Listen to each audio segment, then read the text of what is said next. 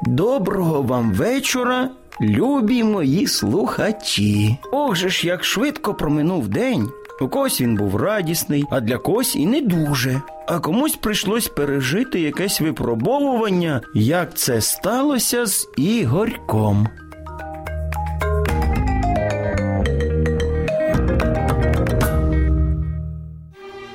Прийшовши зі школи, наш першокласник Ігорьок вирішив піти на вулицю, аби трохи пограти з друзями. Не встиг він вийти, як хлопці стали запрошувати його до гри. Привіт, Ігор! Привіт! Хочеш з нами грати? А в яку гру граєте? Ми вирішили пограти у розвідники. Нам треба хлопець для штабу. Будеш з нами?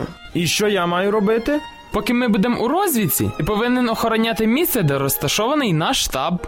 Потрібно сказати, що цим місцем був кущ, під яким лежали папери, схожі на карту. Ігорьку так хотілося грати з хлопцями, які були старші за нього, тому він з радістю погодився. Гаразд. Тільки пообіцяй, що ти нікуди звідси не підеш, поки ми не прийдемо. Клянусь, я буду чесно стояти на посту, доки ви не прийдете. Як тільки Ігор пообіцяв, хлопці одразу ж побігли до сусідської бабусі розвідати, чи достигла в неї на городі вже малина, бо вони мали куштувати цю малину, коли вона достигне. А після того, як вони розвідали про малину, то почули, що їх кличуть додому обідати батьки. І вони побігли, а про Ігорька забули. Де ж вони поділися? Вже їсти хочеться. Аби я не обіцяв, вже давно б пішов додому. А тепер вже мушу чекати на них. Так роздумував Ігор, стоячи біля куща, як справжній охоронець. А тим часом хлопці смачно пообідали, та ще й пару мультиків встигли переглянути по телевізору. Аж раптом один із них згадав. Ой, а ми ж забули про нашого охоронця. Та він, мабуть, вже давно пішов додому. Давай краще підемо і подивимось. Пішли, а то раптом він там. Хлопці мерщій побігли до штабу. І ще здалеку вони помітили Ігорка, який стояв коло куща.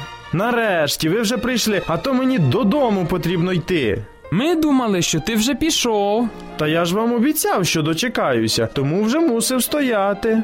Пробач нас! Ось через таке випробування пройшов наш Ігор. Після цього випадку він зрозумів, що перш ніж обіцяти, треба добряче подумати. Ну а якщо вже пообіцяв, то потрібно обіцянку обов'язково виконувати. І бажаю вам, малята, завжди виконувати ваші обіцянки. І необдуманих обіцянок не давати. Хай вам щастить, на добраніч.